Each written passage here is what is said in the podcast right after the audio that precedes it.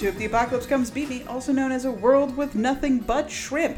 This is a weekly ish podcast about Buffy the Vampire Slayer where we take a look at each episode according to its original air date 20 years ago. And this week's episode is season 2, episode 22, the finale becoming part 2.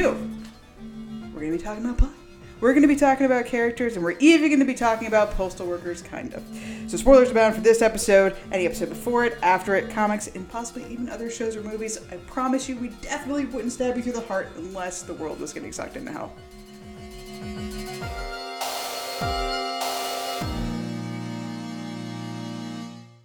We made it, friends. We made it to the end of season two. Can you believe it? Daniel, can you believe it? I really can't. Stacia, can you believe it? No. I can't either, but we're gonna figure it out together.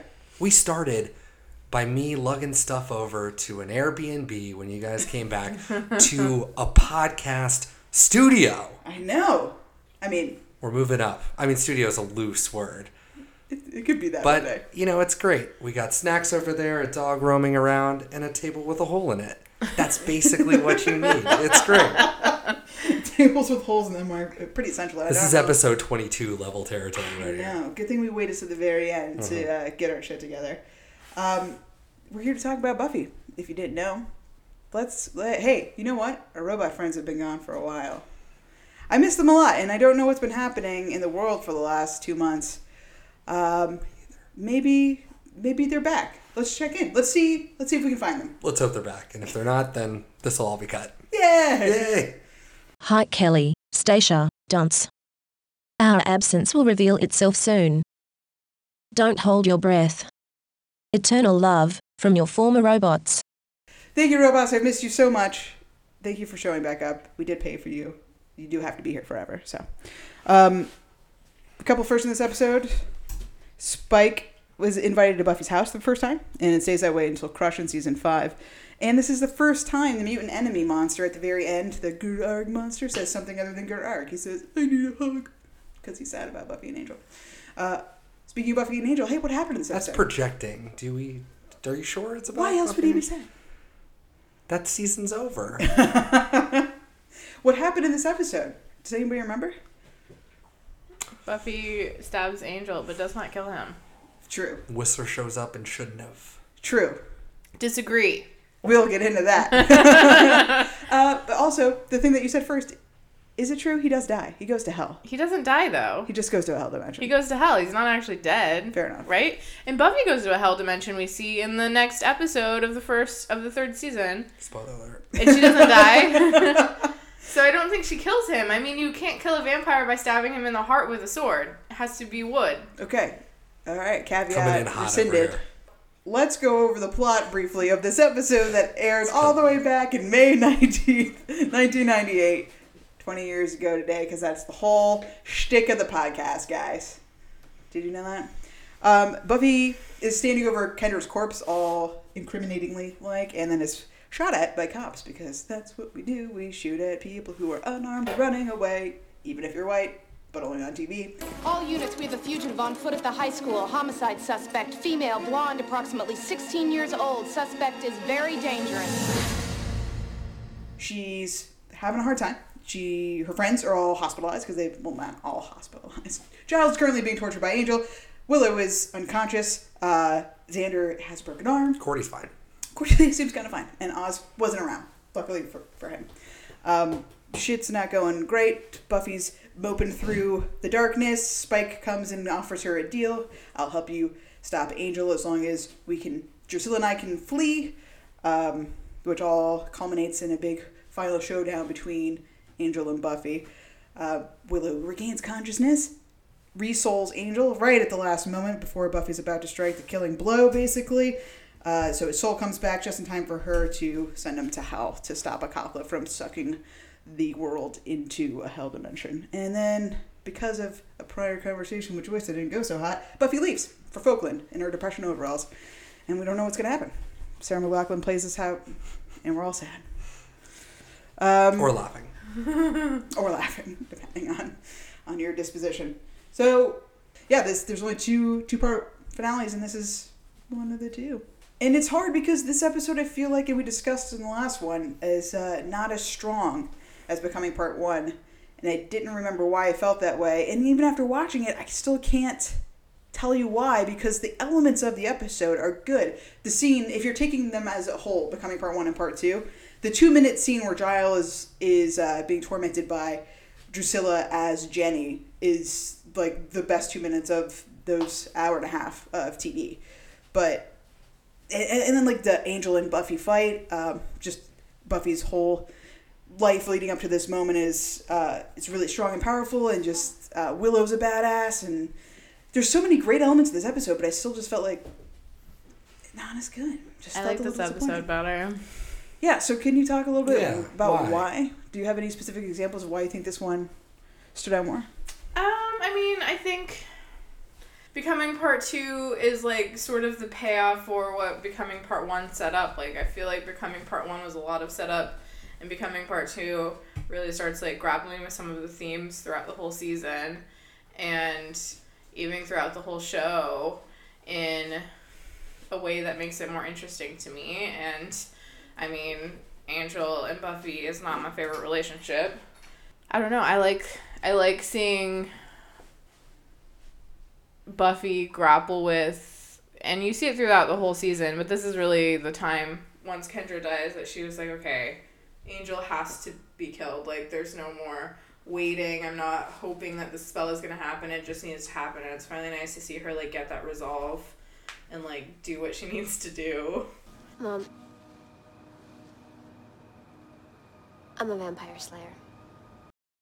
it's such a strong episode. Yeah, I'm, I'm with you, I guess. It's like eh, all the scenes, everything that's happening are so good. All the relationships so are great. well done. The relationship stuff is great. Everything with Xander, Willow, Cordy, Oz showing up. Everything is so satisfying, too. And I felt the same way as you. I just didn't know why I found myself just like taken out of it. And then I thought more about it and I didn't know if it was like the small things, the little elements, like Angel's pants. Or uh, Kendra's outline on the ground in Oh, the yeah? library. I mean, it was like those little tiny decisions that were so weird. I thought the cops were always, always when the cops show up, I, I'm just getting on this like weird space, you know, because I can't let it go. In case you haven't noticed, the police of Sunnydale are deeply stupid. I mean, her stabbing Angel is probably one of the hardest choices she makes throughout the entire show.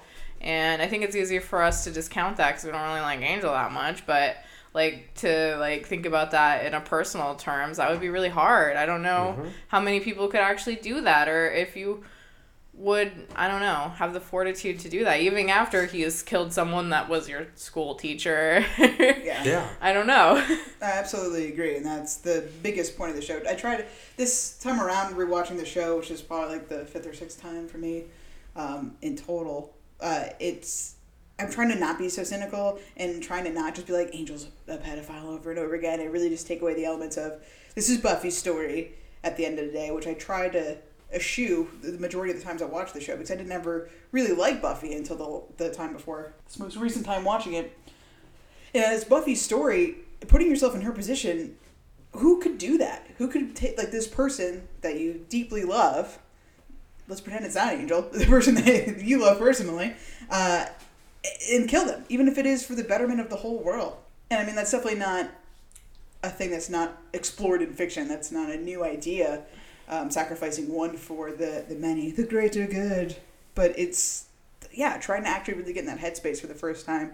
I have a brand new appreciation for Buffy. I'm not a fan of Angel. We all don't really like it. It's kind of gross because on a logical level, it's the worst. You think he's too old because he's a senior? Please, my boyfriend had a bicentennial. but that scene is so good that I found myself like actively like on the edge of my seat feeling for these two people and that was like really the only time this season that I've really felt that way especially about Angel and um and Buffy that's everything, huh? No weapons, no friends, no hope. Take all that away, and what's left? Me.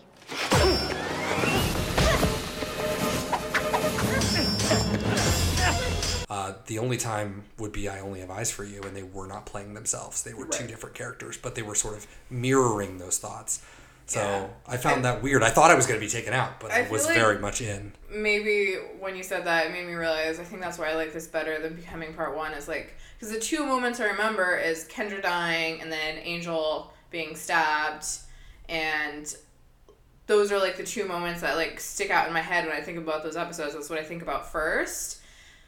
But Angel, I think, is a lot more powerful than Kendra. Yeah, Kendra dies, but we don't really even know her. It's not a sad thing. Even, I mean, It's not a sad thing. you know, you're not mourning it like you do a character that you've actually like known over two seasons, even though we don't love Angel. Sorry, Jenny. This is where you get off. Like you see, you feel for Buffy, and then in addition to that, like the rest of the episode, the relationship between like Spike and Joyce is fun. I think Joyce and Buffy, like that tension there, like gives you something to like be mad about because you need something to be mad about, and so I think I don't know. I feel like that rounds out the episode better for me because with becoming part one, I don't know. I think it's just not quite as strong. I think it's uh, not an accident that the scene right before she has to kill Angel that he's come back to her, her this person she loves that who, who could be a companion for her, somebody who knows her life in and out that she wouldn't have to hide from. He's not like a normal boyfriend type of guy. She could really have. I mean, not in reality. We, it's been pointed out many times that they couldn't actually be together because you know he's a vampire. Yeah. But uh, it somebody who could at least empathize with her and be there for her. The scene before that is him taunting her, no friends, no family, what do you have left? It's just you.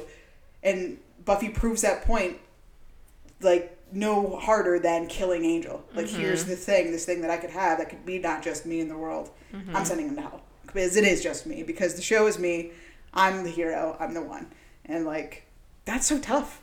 That's tough. And I, I mean that's the the rallying cry for the whole show is Buffy is alone. She has friends, she but she's she's the chosen one. Death is your gift. You're the one. Mm-hmm. I don't know. It was really cool to just say that and then have it put into action, and it fuck her up so bad that now she's got to go. Just to leaves another all her friends Yeah. and just leaves, stalks them from behind a tree. And of course, you on a have that reaction. That's another element of like how much more I feel for Buffy this time around. It's like, yeah, somebody just said that to your face. You had to put it. You had to literally kill him, and then yeah, fuck it. I don't. Maybe I am supposed to be alone. Never mind. This is pointless anyway. I will leave everybody behind. I'm supposed to be alone. I don't deserve friends. I don't deserve companionship. I just. I'm What's the alternate to what happened there? Like if she was hugging him and the CG portal, you know, opens up behind. I mean, what could she have possibly done? I mean, it needed Angel, right? It Yeah. needed, or it was taking everyone. Yeah, that's what Giles is saying to fake Jenny. Okay. Is like only his blood can stop. Okay, I just, I just was curious, you know, like, so that must also weigh on Buffy too. It's like even if I, even if if I'm doing that for personal reasons, there is also, I'm also saving the world. Oh again. yeah. yeah, Yeah, yeah. I mean, I think that's the whole impetus behind it. If she didn't have to kill Angel. Well, and, and maybe that's what makes it more interesting. Is like, would she have done it if it was just a personal thing? Who knows? But I enjoyed the fight scene. I feel like it was well done. Um, even though obviously it was mostly not Sarah Michelle Gellar or David Boreanaz ever doing anything, and it was very obvious that it was not them. Poor receding hairline guy. But it was way longer than I thought it was going to be, and it was I thought it was great, and it was also really evenly matched. For once, it didn't feel like Buffy was just basically getting her ass kicked, Mm. and then turns around and beats them.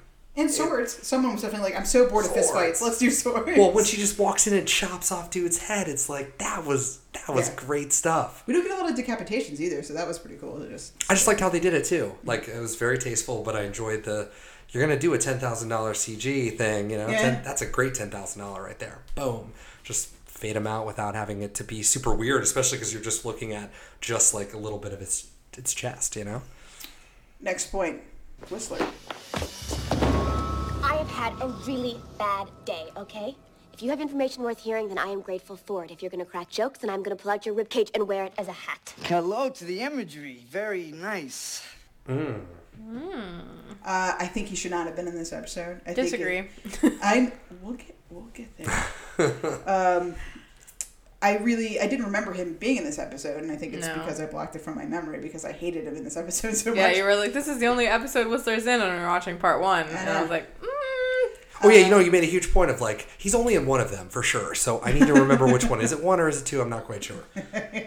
Yeah, uh, to me, Whistler is Angel's story, and the fact that he shows up for Buffy for like I get that he delivers the vital piece of information about Acathla for her. We could have wedged that in some other way. I feel like we could have gotten that across. Like Spike when he showed up could have been like, Angel needs to be killed or whatever the fuck. Willow could have like been on a trip Something could have and got it. Yeah. Um, it seemed really cheesy. The I don't know why Buffy wouldn't immediately question who the fuck this guy is. Why is randomly in Giles' apartment? Like, why he's telling me this information? Um, and we didn't need him. I think he was better in the past as a guide for Angel, and uh, should not have been in the episode. Why do you disagree, or why? What do you like about Whistler in this episode? I mean, it's like a full circle moment because I know that we just saw him, but in the actual story timeline, it's been a long time since Whistler has been in the picture. Yeah, like we two, two and a half at least two years. Yeah, and so I think it's nice to have him come back at this moment. Like he Whistler is the reason this entire storyline is even happening. Like he's really kind of like the genesis of it because if Whistler hadn't pushed Angel to go help Buffy, he never even would have met Buffy. He's like in New York eating rats or something. Also like he's like the mouthpiece for the theme of the show and I don't think that anyone else could have done it. You know, he sees things more clearly than the characters in the show because he's outside of it. He's not part of the plot. He's just seeing, you know, possible futures or however he explains it. Um, so I like that he was the one who told Buffy the things she needed to hear, or wouldn't have happened, I don't think, even though Angel killed Jenny, even though he is torturing Giles, like Buffy still wasn't ready. You need Whistler to push her because Willow's not in a place where she could do that. Giles is gone. Xander is never gonna be that person, and like you know, Cordelia's like No, Cordelia's not going to be the one. is Cordelia. there isn't anyone. I mean, she could make fun pretty harshly of his leather pants, and that could have been enough to really send him off to hell. They do this sometimes where they just have a character show up, and Buffy should be very suspicious of who this person is. Why are they in Giles' house? Why is all this stuff going on? But no, we're just going to play our riddle games and we're just going to go through it. But I honestly would have liked Whistler to interact with Angel in some way. Like, mm. it just seems weird. If you're going to bring him back, like, have him be like, yo, bro, this sucks. You've changed. Whatever the hell he's got to do. Well, what would Whistler even be able to say to Angel though? Going to talk to Angel wouldn't make sense because he's not going to be able to change Angel's mind. Who he needs to affect now is Buffy. She's the one who's controlling the story. Is it then over at that point? Because if he's pulling those threads, Because- what does he do after this? Is I this mean, like his like? Whistler basically says the entire reason why I set this up is because I thought Angel was supposed to stop Acathla. I didn't realize he was the reason Acathla was going to be called forth. So now I need you to do it. You're the only person left. That's why he's going to Buffy now. Is like what I thought was happening is not what happened.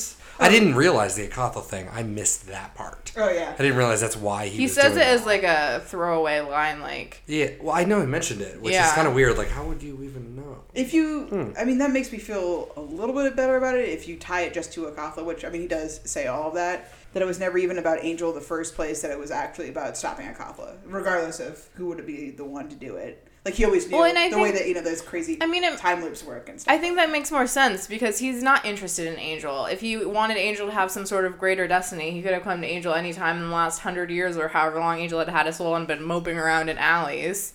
But he didn't do that. He went to Angel when he was like, okay, this is what needs to happen, and you're the person that we see as fixing it. Yeah. To me, it just was always about Angel, so it didn't. He didn't. It felt unnecessary. Mhm. Like I don't know that he was the only person that could have done what he needed to do. But Well, I think good points. The big question is, and I wrote down because like, why can't you know Angel was struggling? Why can't I wake up Acathla? I did all the things, and then finally finds out like his blood is the key. Like, why is he the key?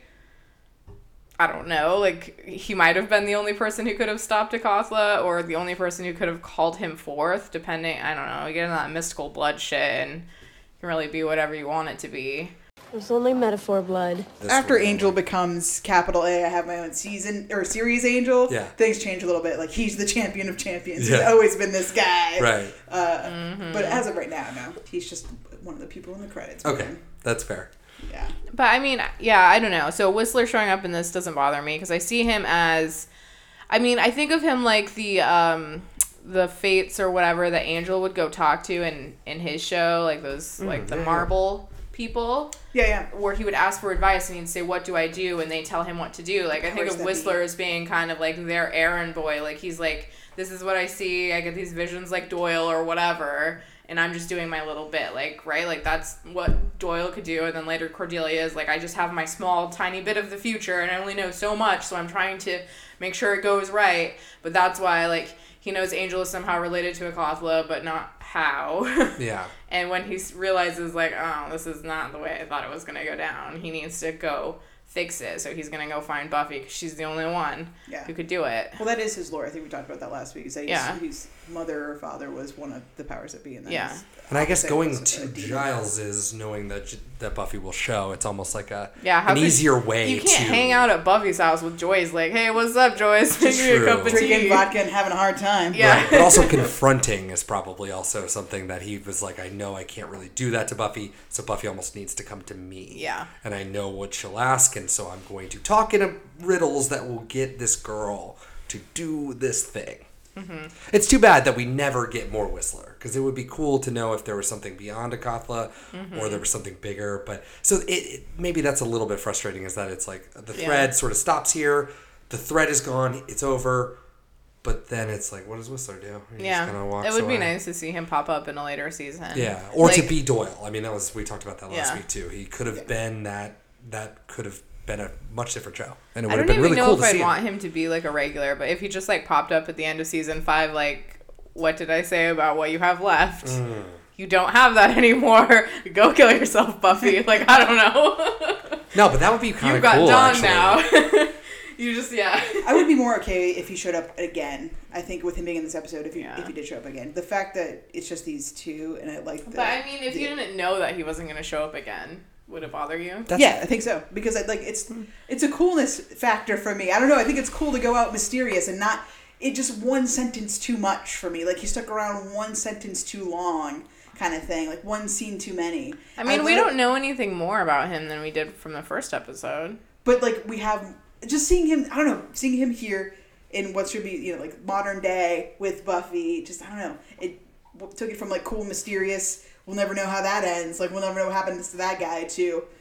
Oh well, then he showed up that other time, too. I guess. Yeah, I, I like that's the the starting point. Is I'm irritated. If he should, if he did show up again, like I'm uh, watching for the first time, then I would retroactively not have been mad in this Yeah, moment. that makes Okay. sense. I Yeah. understand that. Also, like Anya would be a perfect little demon thing. They could hang out. They could talk a little bit. That would be And fun. Anya Whistler, come on, that would actually be pretty great. I think Anya would pretty much hate him, and it would be awesome because they would just talk in riddles to each other. Yes, And what a great scene that they didn't do. This guy's around, right? This guy exists. Max Perlich. Yeah, Why didn't we do this, man? I because he was he's a movie star. Yeah. It would be kind of funny though when you have Whistler and Angel, er, Angel and Anya making digs at each other. Whistler's like, "Ugh, common vengeance demon" Yeah. or Yes. whatever. She's only twelve hundred years old. Yeah. she know? So good. Yeah. It would be so good. But I thought he was here to stop Acathla, not to bring him forth. Then you two made with the smoochies. Now he's a creep again. So another big scene in this uh, episode that isn't Jenny and Giles, which is fucking heartbreaking. But like, how much do we need to say about that? It's painful and wonderful and beautiful, well shot. Music's perfect, dialogue's perfect. Can't believe it's only two minutes because it's hugely impactful. But uh, is Willow and Xander, little comatose Willow. I feel like I, I don't fe- oh. see it as a really big scene, but I feel like the show wanted me to feel like it was a really big scene because they had cheesy, sweeping soap opera music. 'Cause they had Tells her Xander she being loves- nice to he loves Willow. her. Yeah, and I hated it. I hate that music. Really sucked all of the air out of the room for me. I I kind of liked it. I liked it only because it did. It sort of Because Oz came in. because it Yeah. gutted Well, Xander at the that, same time. I like that it. moment at the end when she was like, Oz? And then Xander is like, oh, not me. But Which also, he played it well. He Yeah, just point like, to Xander. He let it go. I mean, just he was- did let it go, but could he have said anything else in that moment? No, no, no. Of course. That he was like, why weren't you calling for me? Yeah, sure. I need you, Will. I mean, how am I gonna pass Drake, you know? And who am I gonna call every night? and talked about everything we did all day. You're my best friend. Your voice.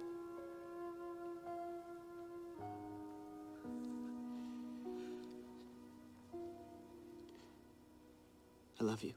But I mean, like he could a lesser Xander could. Not that I mean, Xander's he, the best. He's but... a lesser Xander. I don't know. I just I don't like that scene because it's setting you up for what happens. Yeah, later. I know. I guess and we know too much. I mean, that's yeah. kind of the moment where Xander, I think that, and when he sees Willow in her dress, but like like this is like the first nugget of like, oh, I see Willow as a person and not just as this like girl thing I who grew has a crush on me, who's also my friend. with. Yeah. or Well, this yeah, like little this, kid who I've known since I was Mhm. a kid, and we've just been. Yeah, but he starts to like see her as friends. like a whole person. Yeah. And then is immediately crushed that she's looking for Oz instead of him, and it's like, well, why wouldn't she be? I'm pretty sure if you were waking up, I don't know. I don't think Yeah. you'd be like, Willow, is that you?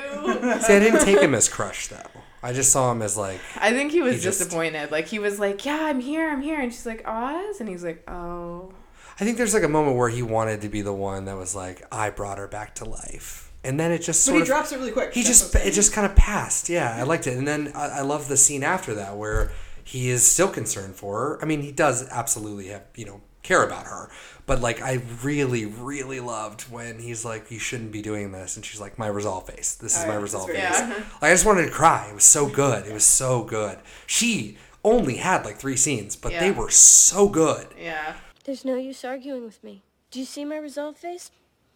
You've seen it before. You know what it means. Alyson Hannigan, holy shit, holy shit, and even even even Nicholas Brendon, really well done. I also love that Xander didn't tell Buffy that what Willow was Yeah, doing was a really great call. Yeah, and I enjoyed Xander being there. Like, really great scene. I mean, it's divisive, but like it was still a it was a scene with Willow, and the Giles stuff was really good. I liked when he went there and he's like, "You're fake. You're not real." It's like. Why would they send me? Why would they send me? Yeah. It's like, okay, cool, this is it. Yeah. Great little undercutting of Xander, which is what we always really like. And then, of course, he gets to punch people and do all the his stuff. arm. You know? Because they be still make him somewhat of a like hero, for which your is arm weird. healing, but also a good thing to punch with because it would hurt a lot. It's true. It's true. Uh, yeah, I think him not telling Buffy um, is supposed to be a shady moment, obviously. I don't but find it I think she needed it. I think if he Mhm. would have said, "Hey, sh- he might come back. Just stall," he, he could have killed her. Angel could have killed See, her. but I think that that's like it's not that he was being shady. I think that he understood the stakes. He understood that like you know, maybe he thought I'm going to tell her, I'm going to tell her this is the right thing to do and then when you see her, it's like I about it. never ever read it as Xander is doing what Buffy needs. I read it always as Xander is doing what Xander wants, which is I don't trust Angel. I've never trusted Angel. He's evil. He's a vampire, and he needs to die. And if Yes. Buffy knows that there is a chance Angel might come back, she will not kill him. I guess I guess and I want him dead. I guess I'm on that side. Yeah. So I think when I when he says that, it's yeah, you're totally right. I think that's how he feels for sure. But I found that to be like that. That's what Buffy should think going into that fight. She, she should never know that Willow's trying to actually re-ensoul him because there is a chance. Because I've seen it before that Buffy is gonna let the movie theater, Yeah, yeah. you know, like water hit her, and then it's like let it go. I think I don't he know. I think- unintentionally had the right outcome for the wrong reasons. I don't know. I disagree. I think that that's underselling Buffy because you know what? He does come back, and she knows he comes back, and he she kills him anyways.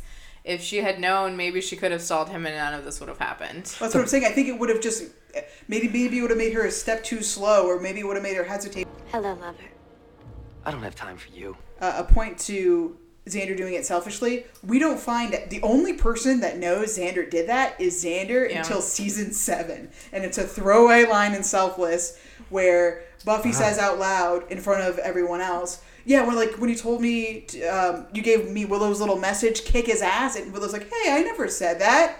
Like that's the only time we ever find out. So Wow. Xander knew what he did was shitty. Knew that Buffy would not have wanted to be lied to in that moment, and held on to it forever.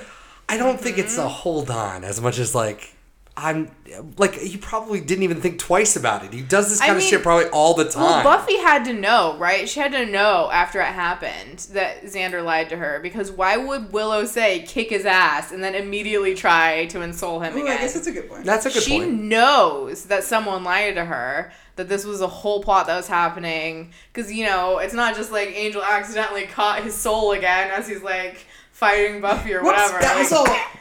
right like this was like a noted effort and so But I don't think she'd be mad at Xander for whole like I just don't think that she's like you're an asshole for not telling me. I think that she can intellectualize why he wouldn't do it. I mean, the whole theme of being a Slayer is you're alone, you're alone. And the whole reason why Buffy is different and stronger and lasts longer than any other Slayer is because she's not alone, except there are these things constantly saying that she is, you know? Like, show keeps trying to make her be alone again, even when she's like, I have nothing left to lose. And Whistler's like, that's not true.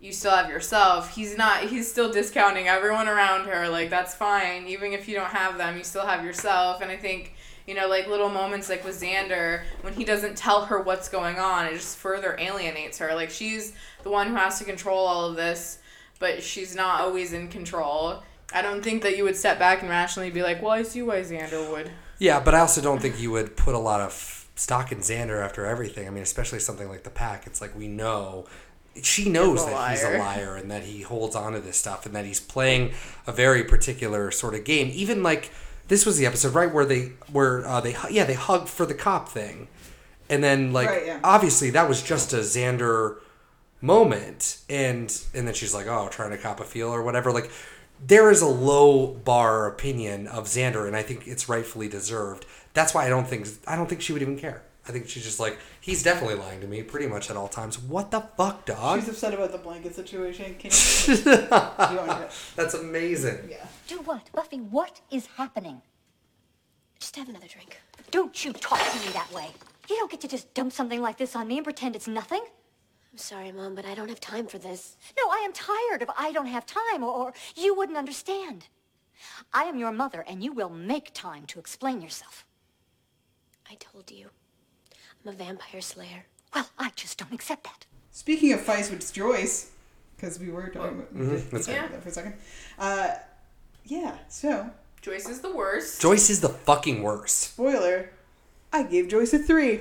And Oh. Stage and I got a fight about it. so- Big fight. I don't even know how she could get a one, honestly. uh, Joyce was reprehensible in this episode and deserves a zero. Joyce is the worst mom Thank ever. you. Period. End of story. Thank you. Kelly, I knew Daniel was going to be on my side. it was hard to watch. I really, I no. The thing I hate about Joyce and the thing that makes her the worst parent is that she pretends to care, like she pretends to be interested in Buffy's life, and then when she gets news of like what's really happening, she tries to assert herself. She tries to act like she's been there Mm. and that she's ever cared. Open your eyes, Mom. What do you think has been going on for the past two years? The fights, the weird occurrences. How many times have you washed blood out of my clothing and you still haven't figured it out? Well, it stops now. No, it doesn't stop. It never stops. Do, do you think I chose to be like this? Do you have any idea how lonely it is? How dangerous? I would love to be upstairs watching TV or gossiping about boys or, God, even studying. But I have to save the world. Again. because you are a bad parent. You just never took any interest in what I did until it's now suddenly affecting you. Hmm. No, this is insane. Buffy, you need help. I'm not crazy. What I need is for you to chill. I have to go. No, I am not letting you out of this house. You can't stop me. Oh, yes, I. You walk out of this house, don't even think about coming back. And that was everything at the end. When when and Buffy did a great job of just like Yeah. calmly being like, you live a life where you don't actually engage with what's actually happening here. What do you think Ted is? What do you think all this stuff has been? Yeah. Don't don't. You just get out of my fucking face. Yeah. I mean, absolutely. I think you really nailed it. Like, Joyce has been in denial for a long time. Buffy said, How many times have you washed blood out of my clothes and never figured this out? Like, she just watched her kill a vampire in person. She'd seen vampires in school hard, right? Like, she's already met Spike. She dated a fucking robot. Uh, who drugged her for weeks or months? I don't know how long it was. Putting Like Buffy in danger. the sheer amount of denial that she's in, and then to immediately it would be one thing for Buffy to come home night one when she meets her first watcher, right? Like we see in the flashback with Angel and be like, Mom, I'm a vampire slayer. And then for your mom to be like, No, what are you even talking about? But you, Buffy burned down a school gym. like, you, she must think Buffy is this like truly horrible, like, You thought I was guilty? control. Jeez, feeling the love in this room. yeah, out of control person, and then you have this like I don't know if it's rational explanation for all the choices Buffy's making, mm-hmm. right? And you see Buffy in the way she reacts in school hard, how she took care of everything. Like you see that she can handle herself in these situations. You see how she handles that vampire. You see Spike, who you know was a bad guy. Yeah, who do you think Spike is? Like, yeah, what? and then to just immediately shut down on Buffy and be like, "No, that's the end of it." I don't know. I it I makes think- me lose respect for Joyce. Yes, me too. I think you gave her a three based on like the end where she looked a little sad looking at a letter. It's mm. like there were, a, and obviously when Buffy walked out the door and was like, "If you leave, you're never coming back here," and then we immediately go to Joyce's face and we get a soft, "Oh, what did I oh, do?" and that's what Joyce like pedals in. Oh, I've made a huge mistake. I'm gonna go watch TV and fucking like forget about everything. Like, I'm gonna drink my drink. I'm gonna get out But here. I mean, I feel like you really nailed it with like she likes to pretend that she's there when she's not. She's like, "Oh, another late night at the gallery, washing blood out of your clothes, but I'm not to ask you if you're okay." Like compartmentalizing and, you know, denying all of these like really true aspects of Buffy's life that she actually sees. And then the moment that Buffy actually, you know, says like this is who I am, she one doesn't stop to try to understand anything that Buffy's dealing with, but then two immediately tries to control her like no, have you tried not being the Slayer? As if that is even an option. Well, I saw that as like, are you sure you're gay? No, Have you tried yeah, not right. being gay? I mean, that's, what absolutely what's. bring up. It's it's yeah. a, a very easy allegory for somebody coming Yeah, out, totally. and I think maybe that's why I gave her some leniency. Um, Oh, because she just doesn't understand. So she's like basically yeah, in your head, sort of like imploding, kind of. Like, yeah, I saw it immediately as that, and I Mm. have a lot like that was not my coming out story, but I know that it's a lot of people's where it's immediately denial, just like I don't think this is you haven't thought about this. This is a phase, like so. I think that that is within the parameters of a normal quote unquote parent reaction to getting Yes. surprising news. However, you you've made great points as far as Joyce takes for granted Buffy can take care of herself and has been for a very long time, and mm-hmm. then suddenly chooses or decides she needs parenting. That now she needs somebody to run her life. I also now. think she just doesn't know her daughter, and she shows At all, zero right. interest She's just been so absent. until she needs exactly. And then when this thing happens, she's like, "You're gonna stop being gay, and I'm gonna be your best friend, and we're gonna be." You know, I'm gonna get to know everything about you, and but you know, you know, wouldn't even know where to start. Yeah, Like, you, don't wouldn't be a anything. Slayer if I was around more. So everything's gonna change now. I'm gonna we're I'm- gonna do this I'm together. gonna be it's gonna be around. fine. Yeah. Exactly, and that's exactly what somebody like Joyce would say, and that's always a lie. It's always bullshit. And Buffy's smart enough to know that because she doesn't play that game, but that's what Joyce has always done. And I don't know that, know that you can hold the show responsible for a continuity thing because it's terrible at that. It doesn't really Mm, care about it. But in Normal Again, we do find out that the first time Buffy staked a vampire, the first time she met her original watcher, she did tell Joyce. Yeah. And they saw put her in a insane asylum for it um, Mhm. because she couldn't ta handle it. So, again, you got to take it with a grain of salt because I think Joyce would have reacted. You would hope Joyce would have reacted a little bit differently in this scene if, If that she- had that really happened happened. But she was also yelling in the episode earlier this season, or Killed by Death. She was like, "I gotta fight the vampires. Oh, I gotta." Giles, tell them! The vampires! I need to kill the vampires! This'll help you relax. Oh. No! It's got to be the fever. Yeah, it made her delusional. They're out there! Yes, uh, we'll, we'll, we'll, uh, we'll get to those uh, vampires later. it's best to, to play along. Honey, listen. I want to go home. It's gonna be okay. like if that scene had Oh, yeah, happened when and she then we was have this happening wouldn't that be like oh. I think, and also a lot of context. Well, i'm fighting have- a vampire in school hard. I mean that alone that situation alone is nuts. You just like hit a man with an axe and shit. Like what do you think this is? This is not a real normal Get the hell away from my daughter. like in, yeah exactly. Like what, and then they show up and it was like a cute scene i really loved it they're just like silently sitting there. Oh, there Spike and Joyce. They just get better with time. they get better with time, and so Joyce fun. gets better with time. I mean, admittedly, this is this might be the lowest point of Joyce, admittedly, because there's not a lot of redemption here, and she's gonna get a lot of goodwill with band candy and all this fun stuff, and obviously the body is I such mean- a transformative episode. But I think it's more motherhood that gets that transformation. It's not Joyce. Joyce was never a good mom, but it doesn't matter because it's the idea of motherhood, and th- they might Happy be trying. Mother's Day, everybody. Happy belated Mother's Day, exactly. And they might be trying to cash in on that a lot with Joyce, but it never pays off until the body because I don't think I don't think anyone in their right mind is like Joyce is a good mom. Like if you think No. that, then you are a detached I person do. who doesn't. I do think Joyce is a great mom to other people who are not Buffy. well, Summers. that's fair. That's No. fair. Great to Willow. Great to Xander. Great to Dawn. I mean, the widening happened to Spike. Because of choice. It could be true. Just like here's all the snacks. Buffy gets none. Have we met? You hit me with an axe one time. Remember? Uh, get the hell away from my daughter. Oh.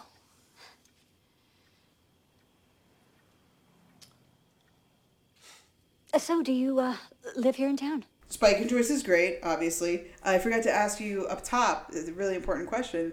What do you think the name of Spike and Buffy's pretend rock band is? Where Spike sings and Buffy plays a triangle. I, I couldn't even. I mean, the easy one is like a Josie and the Pussycats, Buffy and the Slayerettes kind Ooh, of thing. But I mean, Slayer Rats, not the Scooby Gang. It's definitely. Did you not have? Do you have an idea? no, this was a question posed to you. I don't believe I need to answer my own question. I think you do.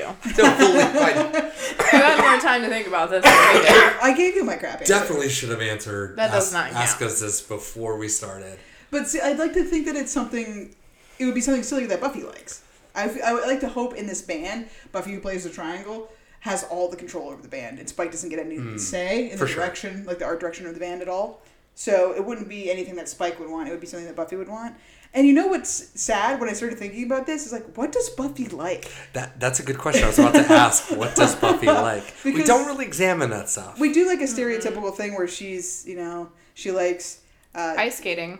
She does like ice skating. Oh, ice skating. Um, that too. I guess we could. She likes dancing. Yeah, she likes to dance. She did the cheerleading thing for a little bit, so Mm, she. it's true. She likes cheerleading. Ooh, we're really She getting likes down to fashion. Buffy. Oh, does she? She okay. likes boys. She likes sad pants. But I do want to work. Sad pants. I do want to work. Sad pants is a great uh, name for a Oh, yeah, band. depression overalls. I mean, That's really Depression overalls might be a little too on the nose. Sad pants is maybe better.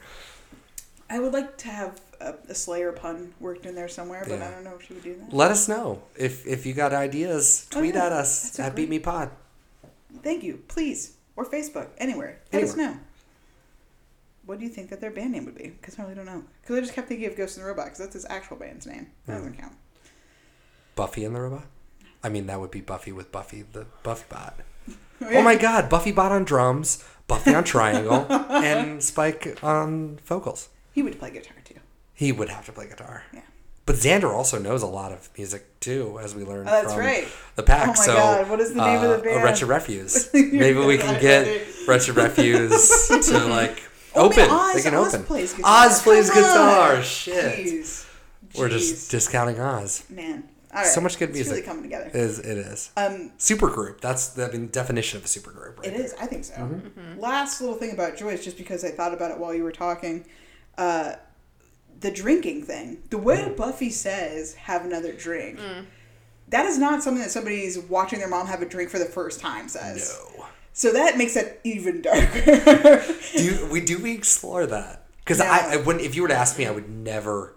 I would never say that Joyce was I think an that would be alcoholic. fun you to know, have Joyce be an alcoholic. I It think would actually make more sense, right? it would make Yeah. a ton more sense. Why this makes her incredibly detached. and Um, she's got a shitty life. Like, I mean, Joyce's life did not turn out the way she thought it was going to be, and you hear like Yeah. this like she wistful, laments that herself. Yeah. She hears this like wistful sadness about her when she's talking about like Buffy going to homecoming or whatever. She's like, you never, you think your whole life is gonna last forever when you're 16, and like, look at me, I've got this like shit kid with a shit house and shit town, and this tiny out art gallery that I just like Art chill gallery. in my office and drink after hours because I don't want to come home and deal with you. and one time I tried to date a robot, and now I'm just gonna drink in my office. It Yeah. does make me feel better in a sad way about Joyce.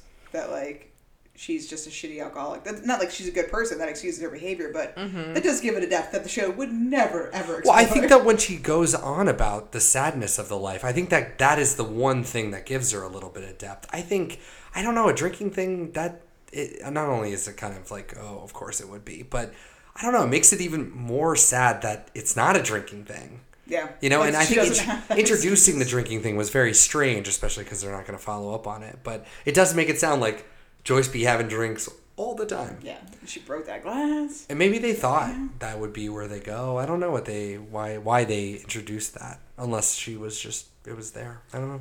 Um, great segue.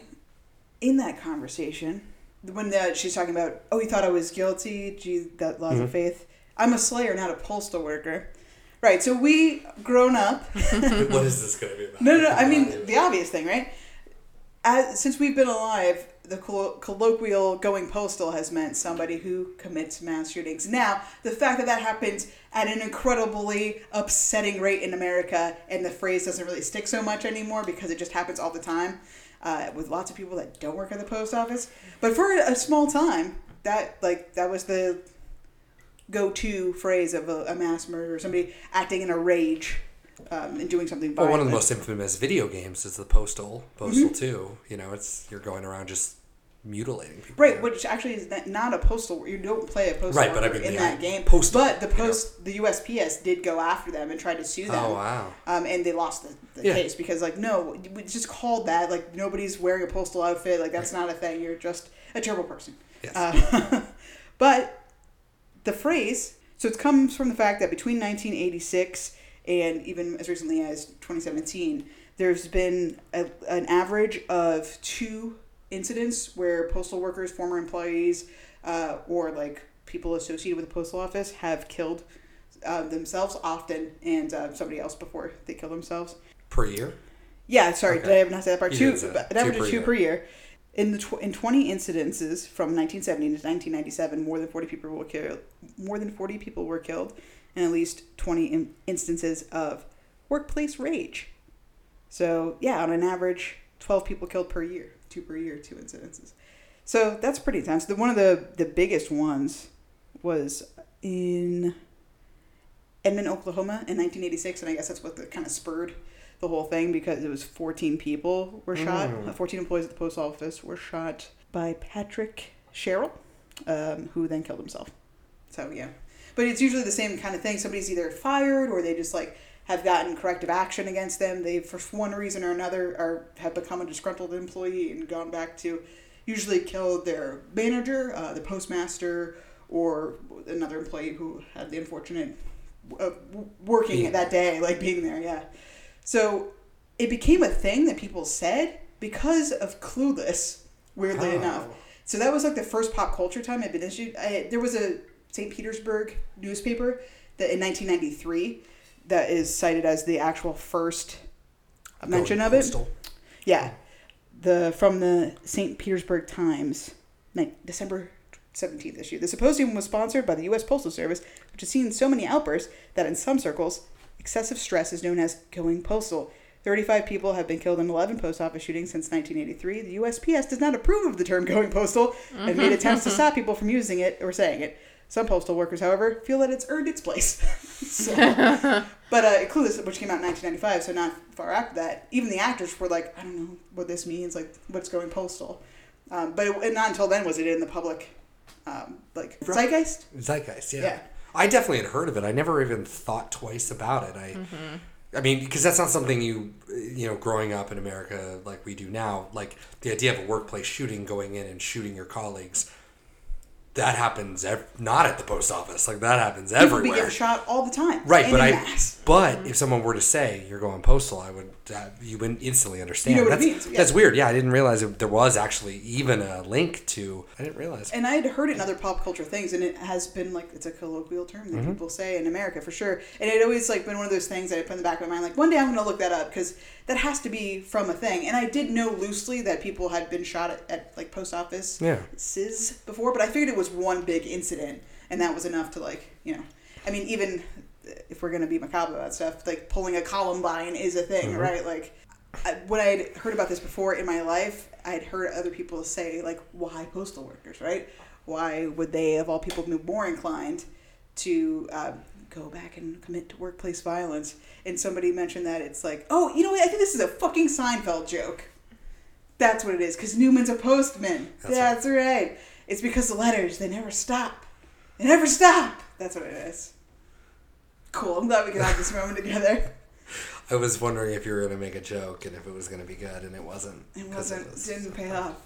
it's not actually that many postal workers, as in like per- percentage of all workers. It's really far down there. Retail is actually the Yeah. most likely of people to kill other people in their workplace. I was like, that makes Oh, that's sense. fun. That's fair. Oh, that totally makes sense. Yeah. Anyway, so postal stuff.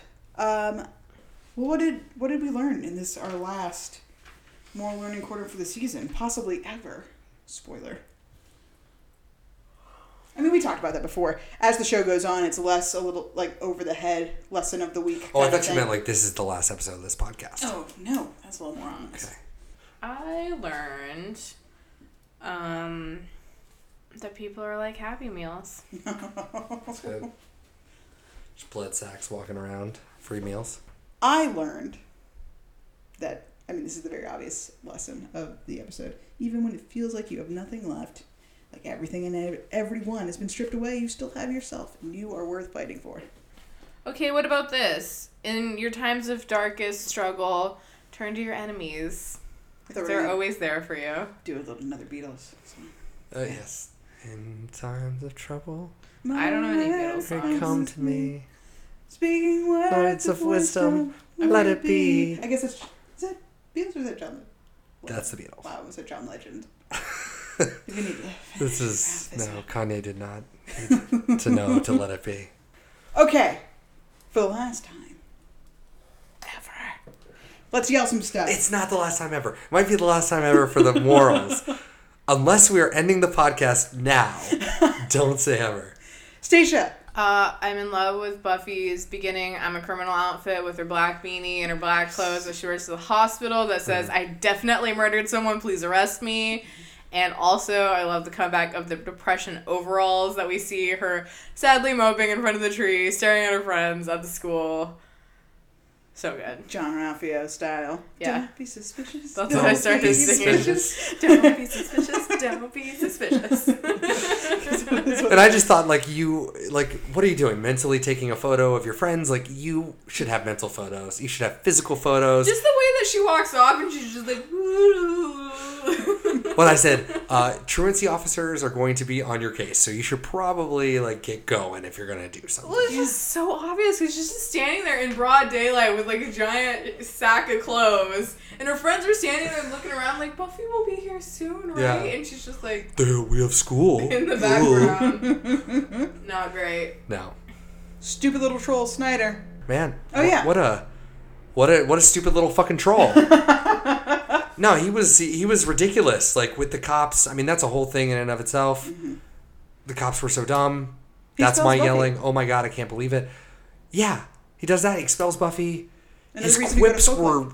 I mean, modest at best. They weren't mean. great. He was just mean. He wasn't funny or quippy. He was just No, no. But I'm excited that he's going to get to live for another season. I'm glad he comes back. Mm-hmm. And I'm glad uh, because I know the way he goes out. And I'm into it because he's kind of an asshole. Yeah, well, yeah, we're supposed to hate him.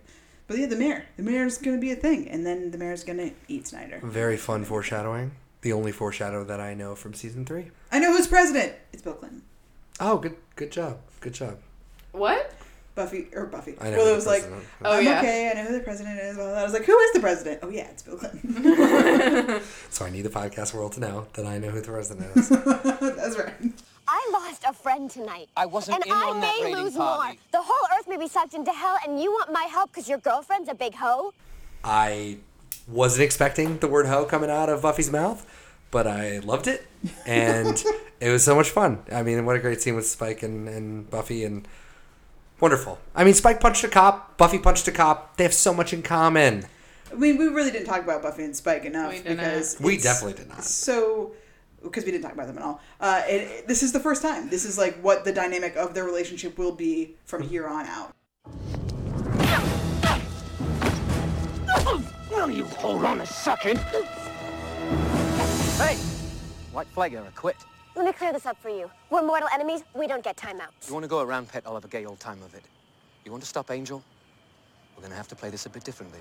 Where it's tumultuous, they don't like each other, they fight each other, but then that turns into the sexy times. Like they have a, a rapport. They There's a house that needs have- to be fucked down. Oh and, God. and no, it was so wonderful because they're just the banter, they're quick, and it's lovely. I think I really liked it. Spike like smirking and saying, "I want to save the world" is like that's him. That's him as a Yeah. character. Just Mhm. like I'm kind of a piece of shit, but also I'm a hero. Well, and his whole thing, right? He gets a soul because he gets a soul. He's not the 'cause champion, he- not Angel. Not Angel. Spike's the champion. Yeah. Well, I like that scene where like he comes to her and he's like, you know, I want to save the world, and he's laughing, and then she's like, I hate you, and he says, I'm all you've got, and he loves that. He was Mm-hmm. just like, yeah, fucking deal with it. It's fucking great. Hate me all you want. I'm still gonna. And then I you. love it's like I'm just gonna eat this guy really quick. Oh yeah. oh yeah. Oh, Spike and Buffy. It's the end of uh, Angel's insults of Spike being in a wheelchair was sit and spin. Yes. Yes. Yes, it was. Oh god, Spike in a wheelchair. I mean, it literally lasted all season. I that was something I was not expecting. My god, they really made it to the end. That Did was you ever intense. have a sit and spin? Does anyone remember sit and spin? I don't know what that is. So, if I'm thinking it's the right thing, it's this literal plastic thing for children. Uh, imagine you know, just like a lazy Susan, just like a thing Mhm. that spins, but in the middle of it is like a thing you can grab on, and you just spin yourself in a circle. I mean, I know what you're talking about, Yeah. but I didn't realize it was called a sit and spin. I like that apparently someone was sitting in their kitchen looking and they were like, what if we made a bigger Lazy Susan? this was larger, we could put a toddler on it. Yes. Can we talk about that last song? Sarah McLachlan, you want to talk about Sarah McLachlan? I don't really want to talk about it. I know you guys, you you love Sarah McLachlan. I do love Sarah McLachlan. I the lyrics, preconditions. lyrical content was on point. Everything Mm, worked really appropriate. well. Mhm. The moment it started, though, I did laugh out loud. I couldn't believe that they were doing it. Winter is cold and bitter. It's chill us to the bone. We haven't seen Um, it's always cheesy. It's always hard when you like don't use pop culture in. You talk about it a lot, but you don't use the songs in the show. But you do it in like finales. It's such a thing to do it as like the final song. I mean, TV shows Well, do this that is all the time. one of two Sarah McLachlan finales that we will do. Season six Yeah. also closes with the Yeah. Sarah McLachlan song. So So well done on the lyrical content. The song itself was, was really good. It, wa- it all worked, but yeah. I feel like this is also a big get for them uh, until they get a little more Probably. popular. They don't really have big bands. Um, No, I mean, they're just doing local bands. yeah, like local LA Ron. bands. Yeah, um, and so I wonder who on the staff is like, we're gonna. We Sarah can do this. I want Sarah McLachlan. Yeah. and we're gonna do it. Um, I wonder how much that cost. probably probably a good little bit. I don't know what al- uh, record label she's on. But. But if you did, you would you'd be able to price it I'd be for us. able to assess more accurately. Oh, 90s bus? No headphones? You got a Discman. We had Discmans. I mean, the Walkman's been around since the 80s. Buffy is on the sad bus to Oakland, to Folkland, sorry, Mhm. in her depression overalls with nothing to do. Doesn't look like she brought a book. She didn't bring anything to listen No to. Sudoku. And you know there's not a fucking TV on that bus because that was a low budget bus situation. Mhm. So that's sad for me. More sad for Buffy. Why don't we give Spike a sword? Why doesn't Oh, he just yeah. cut Angel's head off? I know Angel's the main character, but it's always so problematic to me that like we always talk like we have these elaborate plans, but in the end, all you have is a cane. You're just gonna cane the guy. No, take a fucking spike and kill the guy. No, I said that too. A stake, sorry. Because yeah, he stands up and whacks Angel over the head, and I'm like, if you just staked him right then, Take him right then. It's done. then it's done. Yep. And then and then I thought this was so ridiculous because Angel was like, or Angel Spike was like, I want to save the world, right? I like my Happy Meals on legs. I like the cushy Yeah. life that this world provides. Like, let me just get Dru. Don't kill us. I will leave, and you will never see me again. I hope, dear God. And then in this moment, Angel's in, Angel and Buffy are in a fight to the death. Acathla is coming. Spike looks at them and says, "Oh God, he's gonna kill her," and then leaves. Yep. And I'm like, "That is your moment to step in and kill Angel because, oh my God." Your moment to kill Angel was literally to stand up and just stake him. And I then mean, it's yeah, over. but that's the moment that you're like, okay, I have to. Dru's in a corner. She's fine. I have to go help Buffy because if Buffy dies, the world is ending, and I don't get any of the shit that I wanted. Yeah, I think that's where it always falls apart. It makes no sense. I mean, obviously Yeah, he doesn't bad. care whether Buffy dies. Like that makes sense, but still, it's like, but if she dies, then there's no one who's Yeah. gonna kill Angel, which means you die. Right. Although, Is there another plot hole here wherein only Angel's blood will stop it, but the portal is going to open and essentially just suck in the closest things to it and keep going, and we'll suck in Angel first because he's the closest thing, and then the portal Ah, closes? shit. Or does that not count? Holy shit! No. Holy shit! It it does count? count. How does it no, not because it was super delayed because he grabbed the sword to pull out to fight Buffy with. So that whole time they're just noodling around and Acathla is opening. So he would have had time to leave. Angel. Yeah. Uh, but he didn't. But eventually, So- but eventually, it would get Angel. Yeah, but so regardless that's of what how I'm it's saying. And expanded. then, so Oh, yeah, wouldn't yeah, yeah. it close, and then that would be the end of it? That would be the end of it. Yeah, I mean, Or would Angel. that not Even if count? Angel So got he in a would- car and like yeah. burst off. yeah, I mean, would he have might to, get like, a fly hundred. space. exactly, he might get a hundred miles away or whatever, but eventually it'll cut off. I mean, Giles did mention that he had to have like blood. He had to be injured. So I mean, so all Buffy Dude had to cut his like, hand. him. Yeah, Motherfucker was is injured. From opening to Acathla. Also, I'm sorry. Like, what happens when you get uh, swallowed by Acathla? Does it not rip your insides up and grab the blood? Definitely did not think that far because Angel is gonna die. Angel's dying regardless. Which you're right. You could have just like severely maimed him and got out of Or there. even Spike just like pushed his ass into the thing. That is what I mean. Although we were talking earlier, why didn't they just push over Acathla? I feel like if he would have good. broken Acathla, it would have been Just a fine. good push, a good push. Why didn't we ask Giles? Why didn't Xander be like, "Hey, yo, can we just push over Acathla? Is that a thing we can do? Can we do oh, yeah, that?" Just push it over. And then, so now, can Acathla never, never be awoken? Because, right, because Acathla, you had to pull the sword, out of the stone. And now the sword's gone. King Arthur style, but now the sword isn't there because apparently Acathla just sucked it up with Angel. You gotta so think he's because it was in his one hand that wasn't weirdly outstretched forever because they couldn't move him around. Incredible, CG. incredible. But then, yeah, like, does it now just become a stone that then you can push over? Like, maybe if you pushed over Acathla, it wouldn't break, but it certainly would be on the ground, and then like no one, would, no one would Somehow fuck. seems less. Well, I don't know. You're like walking around, like, where's the Acathla? You're not looking on the ground, and the You Acathla's just staring this off. at- giant boulder, and you're like, hmm, that's weird. Get That's up and weird. walk away. Yeah, it's kind of a cool guy. shaped boulder, That but I can't see a ground. Stupid face, uh, so I don't really know. But does it just become a regular stone? Like, can I like can I put this in a quarry and they're yeah. gonna quarry it? Like, what? Yeah, so they did totally put a Acathla in a stone tomb and then buried him in stone. Right. But couldn't you have just chiseled him into pieces? Yeah, I think so. That's the same idea of pushing him in my head when you push him Yeah, over. push- he explodes. He would explode. Yeah, yeah. yeah. Yeah. Well, like yeah, like the judge idea. So then you must find Acathla's Oh, pieces, assemble him, and then pull the It's so sword much like out. painstakingly put together the sculpture like one little piece. rocks. That's my favorite. I want to watch that entire series. that would be the worst jigsaw puzzle ever. You're like, is this a rock or is this part of You Acathla? ever try to do a 3D puzzle? They're the worst. they are the worst. oh man, The pieces never what a better show. Oh man. Anyways, I think we've pretty much cut a hole through this goddamn show. I think for all the finales, like you mentioned before, thi- this while it's a two-parter and it's a great two hours, yeah, there's something there's something that the rest of the show re- there's a lot of gravity in these finales, yeah. and, and in a way, I don't know, it's kind of it's kind of fun, and maybe the rest of them will kind of do this too. There'll be a lot of weird plot holes and really convenient like uh, you know takes that they sort of weave their way through, especially with the mayor being a snake, and I just did a snake. Uh, for everybody can't out there, hands, but can't see my hands, but I'm doing a snake thing. So maybe we watch Graduation Day and we're like, oh, this is kind of ridiculous No, as well. Well, I know, and I, I know it's good and, and probably better than this, but is is there? Maybe Well, there is actually- because there's a lot in this one. Stay tuned, listener, because at some point in the next coming weeks, we're definitely going to do a season recap, just Yes. like we did for season one. Um, so make sure you subscribe. If you haven't somehow subscribed on a podcast app of some kind, you should probably do that now. Um, and, and Well, do it now on- for sure because we're gonna be gone until next September. So well, just the way, just what you do. Subscribe to a no, podcast that will be gone We're for. having another episode after this. Yeah, is what I'm exactly. We might even have another one. Who, who knows? We'll get up to something. Maybe our robots will recap the summer like they did last year. You don't know. no way that's gonna happen. you unless you subscribe, you'll never know.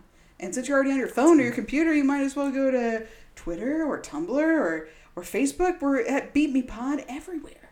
Go there. And if you're into this, you can go to Spotify and find our playlist. Funtime hyphen Oh, beat me. What is it? Beat me hyphen funtime playlist for podcast fans season two. See, now everybody's waited with bated breath for us to rank the last episode of the season. Are you ready? I like that nobody second? listening to this was like doubting. that they were waiting for this, and you're like, see, see, listener, Well, I feel like some people might have even just like, okay, well, they went through the thing. It's over now. and they're like, I know this format Because way they're, better than yeah, they they're do. saying the things. Oh, they guess they just forgot to rank the last episode of the season. Sounds like them. They're shambles, and they would be right.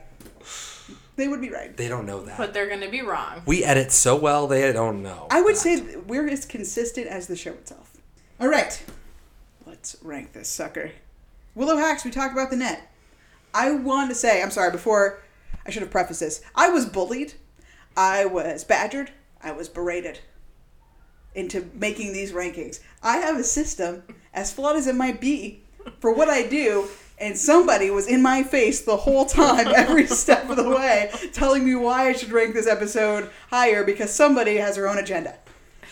So Somebody would have ranked this below school hard if left to her own devices. And then it's Ev- my mistake to make. Everyone ruined themselves on School Hard, so we can just. It's true. We all fucked that up We because all we were just fucked so that excited up. to see Spike. Willow Hacks, we talk about the net. I gave it a nine, even though there's not a fucking computer in here. Again, courtesy of Stacia.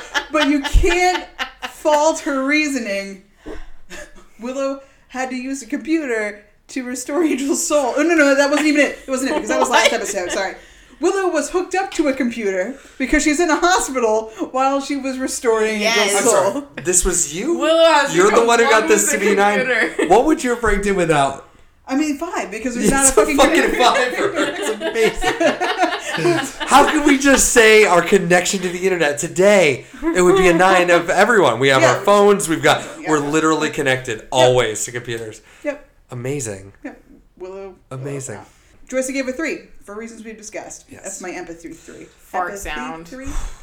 I would have given Willow a ten and that a two, uh, one, and I would have d- done something else for something else. Yeah. Well. I would have I given, would give it a Joyce zero. Yeah. and put it below school hard. I don't give a fuck. Joyce was the worst. Hard zero on for me as well. As we said before, zeros all around except for this loser. What's Except that? for where it counts, which is my rankings, and she gets a three. Except for when it's Stacia's rankings by proxy. Giles, 10 of 10. Captured, tortured, Velvet Pants Jenny. We also That's what got to see his his uh, his uh, chest hair or whatever. Oh, we did, when- yeah. She is Giles. Yeah. Right. That's the, the most Giles, because you can see the most of Yeah. him. And she was saying, you know, we get to do all the things we didn't get to do. Man, that scene is so good. That scene is so good. And the fact that Drusilla is just like, what? Me? Was I making out with him? Oh, weird. It was so great. Monster of the Week. Okay, so this one was tough because it's the same Monster of the Week from last week. But it's not because you made that Drusilla. Right. I did because she killed Kendra. But Acathla is the worst. Like he's a terrible villain because he's just a statue. And as we discussed, if the people worst. had discovered push technology, But the true villain is been- Angel. Angel is the villain. I I, think making Acathla it is making just it a his is great. Making it Acathla is like making it a judge. it's an automatic has- one pointer, and you walk I away mean, from this. Has even the judge had some sort of agency once he was woken up. Acathla has no agency, I know. It's nothing. And it's like, and I think we've done. so he's more like a weapon than a bad guy. I think we've done Angelus as the bad guy before, and I felt like a little redundant to do it. I gave it a, an eight because if we're counting Angel as the bad guy, which I am, he still gets marked down two points for Acathla being the bad guy. Like, so an eight is still There's a taint of Acathla. One way or the other. It's a oneer, or you know, you got to take the What's the brunt. difference, man? Yeah, it's true.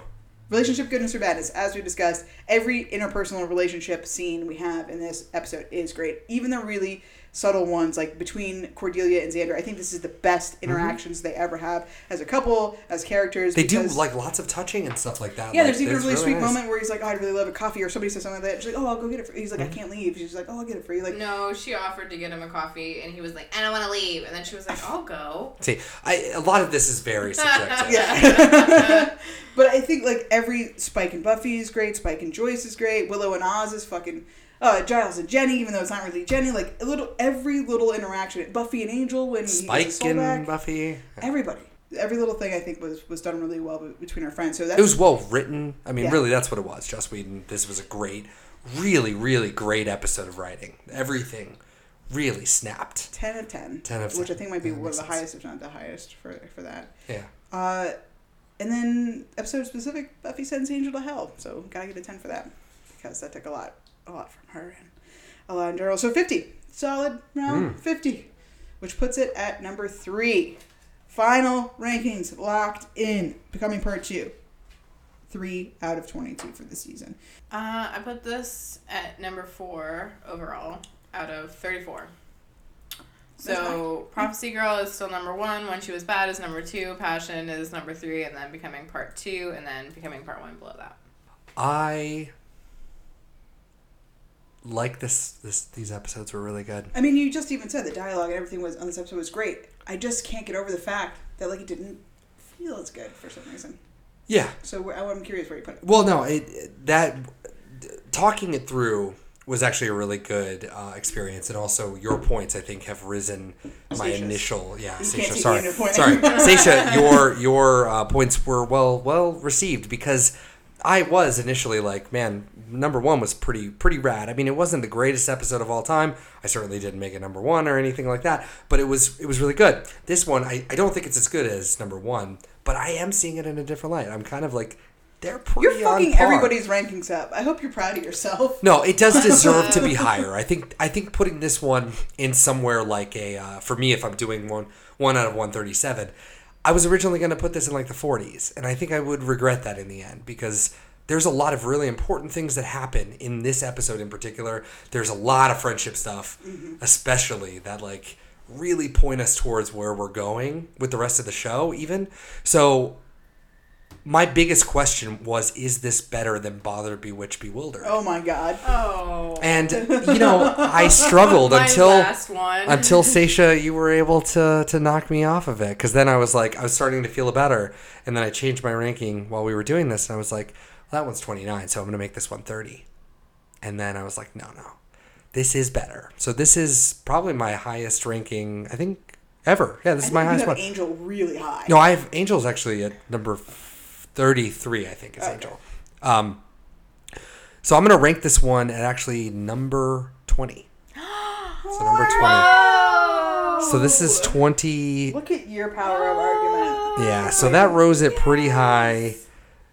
It's a great episode. I mean, and Yeah. also it's a it's a combined thing. So I, I probably I was weighing way more on the the second half, and I didn't really because I just didn't do it for for the first one. So fantastic episode, fantastic two hours of TV, very well done. And it's a Joss Whedon episode, and those are always sort of like those are always bangers. So Yeah. I That's it. Unless you guys have any final, final, final thoughts. no, just ready Finalist to thoughts. ready to go to Folkland. I mean, it really is Yeah. everything I've been looking break. forward. Yeah. Buffy's on that bus for a long time. Well, I'm just gonna sit here until until we get to That's fine. We'll, we'll shut the door and hope that you stay alive. Um, thank you, anybody who can hear this. Really, it's Yeah. amazing. I can't believe we've been doing this for two years. I really appreciate it. Please talk to us. It'd be It hasn't really been two years, two I seasons. Mean, two seasons. Yeah, that's fair because the first one was only 13 episodes. So, But we have been doing it for a year and a half, Yeah. so which is wild. and it's been a blast, and I would love to hear from you. Thank you, Daniel. Thank you, Stacia. It's been so much fun, and I can't wait to do season three. I'm so excited. We will have our season recap coming up in a, in a sometime soon. In a couple. Guys, I'm going on vacation, so when I come back from vacation, we go and do a. But we or, will- sorry, we go and do our recap. Yes.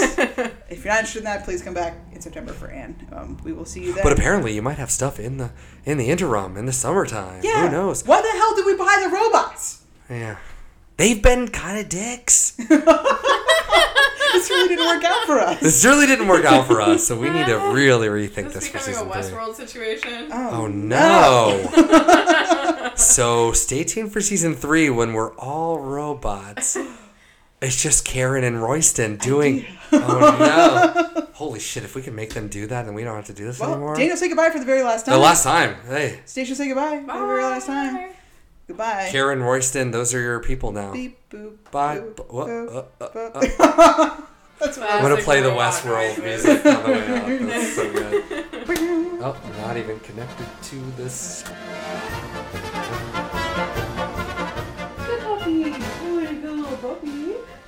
Worn yourself out. Yeah. You don't need to vacuum your floor. The dog ate literally everything off. Hey, the that's ground, great. Yeah, she I mean, enjoy the snacking. leaves. So that's pretty much all it is. Uh, Hey, June. Go take a nap. I mean, we've already gone ass through pretty much all of this. So go to sleep. You were being such a good puppy, and now you're not. Me. What is she doing? She keeps going in that corner and stretching. That's the That's stretching corner. What time? She stuck her nose in that corner and stretched out. Juniper Rising, do you have to go out? Yeah, okay. That's not It's, so bad. it's like hot up here, and then my legs are cold. It's weird because you have the blanket on your legs.